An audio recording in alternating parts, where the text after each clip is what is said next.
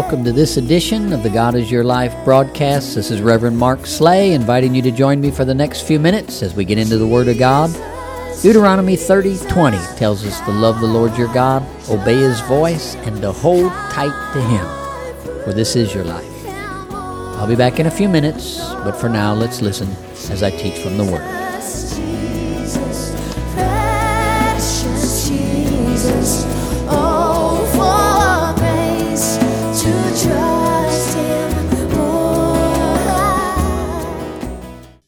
Now, Daniel, the ninth chapter, we looked at this Jeremiah, Ezekiel, and then Daniel. Daniel, the ninth chapter, the angel appears to Daniel. He tells him, verse 24 70 weeks have been decreed for your people, for the holy city, to finish transgression, to make an end of sin, to make atonement for iniquity, to make atonement for iniquity, to bring in everlasting righteousness, to seal up all vision and prophecy, and to anoint the most holy. So you are to know and discern that from the issuing of a decree to restore and rebuild Jerusalem until Messiah the Prince, there will be seven weeks and 62 weeks. It, that is the temple, will be built again with plaza and moat, even in times of distress. Do you realize what a remarkable prophecy was given to Daniel right there? Do you realize that the temple of God was plundered by the Babylonians? And that Daniel, who was taken captive out of Israel by the Babylonians, was brought into their land and served in their government? And the angel appears to him and said, The temple is going to be rebuilt again, even in times of distress with plaza and moat. He said, and not only that, from the time the decree goes forth, many years from now, for that temple to be rebuilt, you'll have so many times before the Messiah comes. Now look what he says. Then after the 62 weeks, the Messiah will be cut off and have nothing. So he would die. Interesting to me why the Jewish nation can't seem to realize their Messiah has already come. You couldn't get a more explicit scripture to detail his coming. Not only did he say that there he would come, that the temple would be rebuilt, but the Messiah, the prince, would come, but he would also be rejected and killed. How could a Jewish person not accept that except the same reason that Christian people don't accept the Bible themselves? See, a lot of people, I've seen them, even Christian folks, they go off looking at the Jews with disdain and saying, Oh my God, you stupid Jews. How could you not see your Messiah? Do you know how many people there are that are Christians that are just members of denomination that have never believed this Bible? They're only Christian by association, just like the Jews were Jews by association. They don't no more believe this book than I'm a hog farmer. All kinds of people claim to be Christian and never, never read this book, never believe it. So we shouldn't point a finger at the Jews, point a finger at the Christians. They're not accepting the book themselves. It's the truth. And we fall guilty to the same deceptions in our day. As long as you make a profession of Christianity, as long as you say you kind of believe in Jesus, you'll make it. That is not true. That is not any more than it was true for the Jews. Do you know how religious the Jewish nation was? They claimed to read the Old Testament. They did read the Old Testament. But then when God Himself was presented right before them, they crucified Him. That's how much they knew God. Now, go to the book of Zechariah. It is the second to the last book in the Old Testament. If you find Matthew in the New Testament, you back up two books, Malachi and then Zechariah. And then let's go through Zechariah. And you want to see some amazing scripture of prophecy. Again, the prophets are giving us a description of this person. Is the scripture reliable? Well, I think any intelligent person would have to say yes. They're completely reliable. Zechariah chapter 6, verse 12 and 13. Then say to him, Thus says the Lord of hosts, Behold, a man whose name is Branch, for he will branch out from where he is. Now look, and he will build the temple of the Lord. Yes, it is he who will build the temple of the Lord, and he will bear the honor and sit and rule on his throne. And we know Jesus is seated at the right hand of the Father. Thus he will be a priest on his throne, and the counsel of peace will be between the two offices that is, the office of priest and the office of king. Jesus was both a priest unto God for us and a king. And he's called the branch that will branch out. And you know what the Bible said?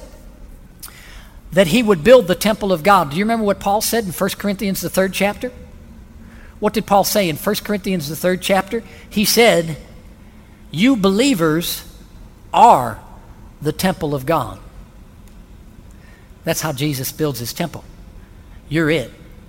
The moment you believe the scriptures, you become another stone in that temple.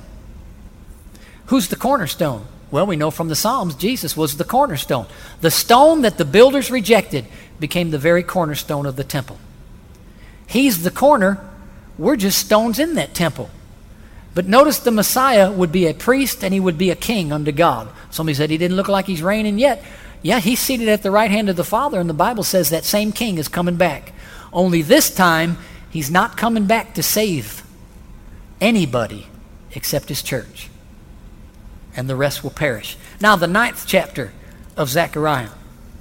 Start with the ninth verse. Rejoice greatly, O daughter of Zion. Shout in triumph, O daughter of Jerusalem. That was just a phrase for the Israeli people. Behold, your king is coming to you. He is just and endowed with salvation, humble and mounted on a donkey, even on a colt, the foal of a donkey. Now, I'm going to take you over to Matthew's gospel. I just want to show you Matthew chapter 21. Keep your finger there because we're not done with Zechariah. Matthew chapter 21. Zechariah prophesied this in 520 BC that the Messiah would come on a donkey. Matthew chapter 21 records what happened. Verse 1 When they had approached Jerusalem and had come to Bethphage at the Mount of Olives, then Jesus went to, sent two disciples, saying, Go into the village opposite, and immediately you're going to find a donkey tied there and a colt with her. Untie them and bring them to me. And if anyone says anything to you, you shall say, The Lord has need of it, and immediately he will send them.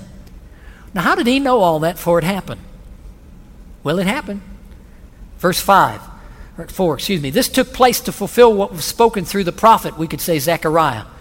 Say to the daughter of Zion, Behold, your king is coming to you, gentle and mounted on a donkey, even on a colt, the foal of a beast of burden. And the disciples did and went just as Jesus had instructed them and brought the donkey and the colt and laid their coats on them.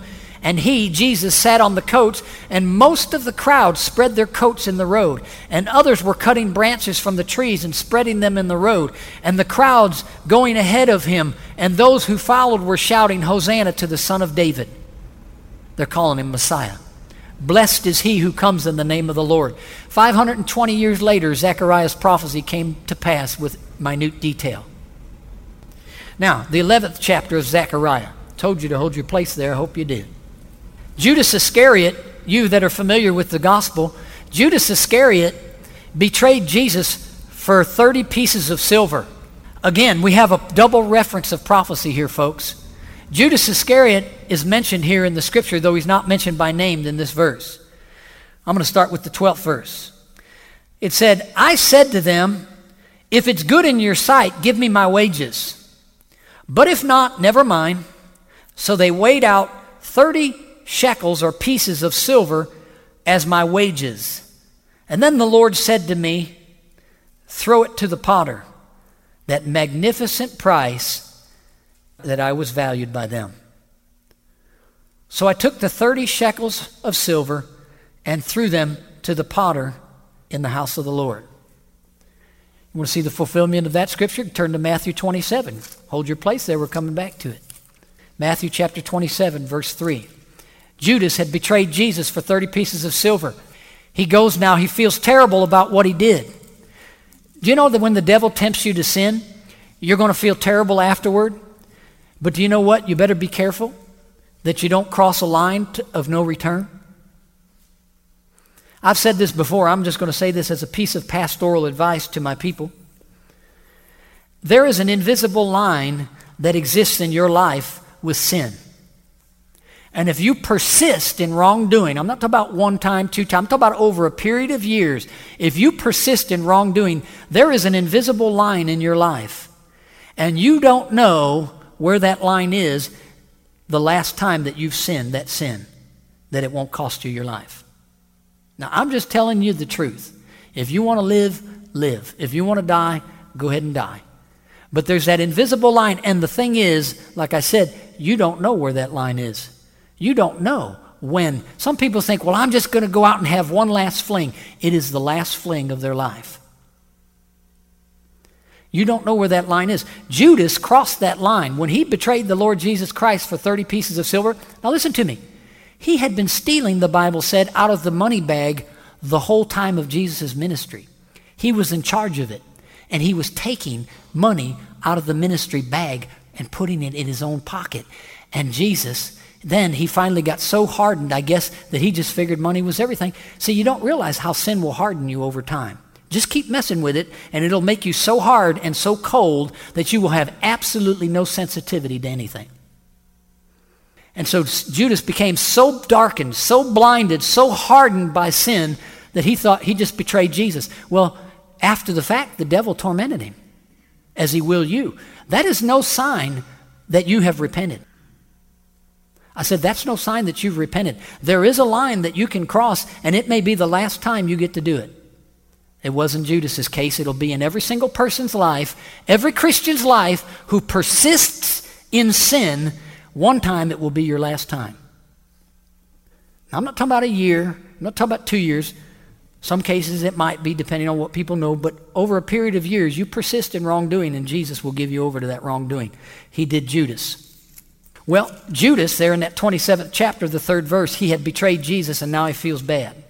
Verse 3 then, when Judas, who had betrayed him, saw that he had been condemned, Jesus, he felt remorse and returned the 30 pieces of silver to the chief priests and the elders, saying, I have sinned by betraying innocent blood. But they said, What's that to us? See to that yourself. And he threw, Judas threw the pieces of silver into the temple sanctuary and departed, and he went away and he hung himself. And the chief priests took the pieces of silver and said, It's not lawful to put them into the temple treasury since it's the price of blood. Well, they were just as guilty of that blood as anybody else. And they conferred together and with the money bought a potter's field as a burial place for strangers. For this reason, the field has been called the field of blood to this day. Notice it was a potter's field. Now go back to Zechariah, the 11th chapter, and read that one more time. Verse 12, Zechariah 11. I said to them, If it's good in your sight, give me my wages, but if not, forget it. So they weighed out 30 pieces of silver as my wages. 30, not 31, 520 years before it happened. Just to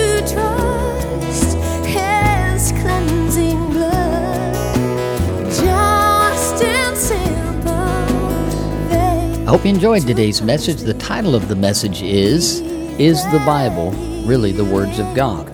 If you'd like a copy, you can look us up on the web at mrcstl.org or markslay.org. That's M A R K S L A Y dot org. Or you can call our office at 314 965 8488. 314 965 8488. Until next time, this is Reverend Mark Slay reminding you that God is your life.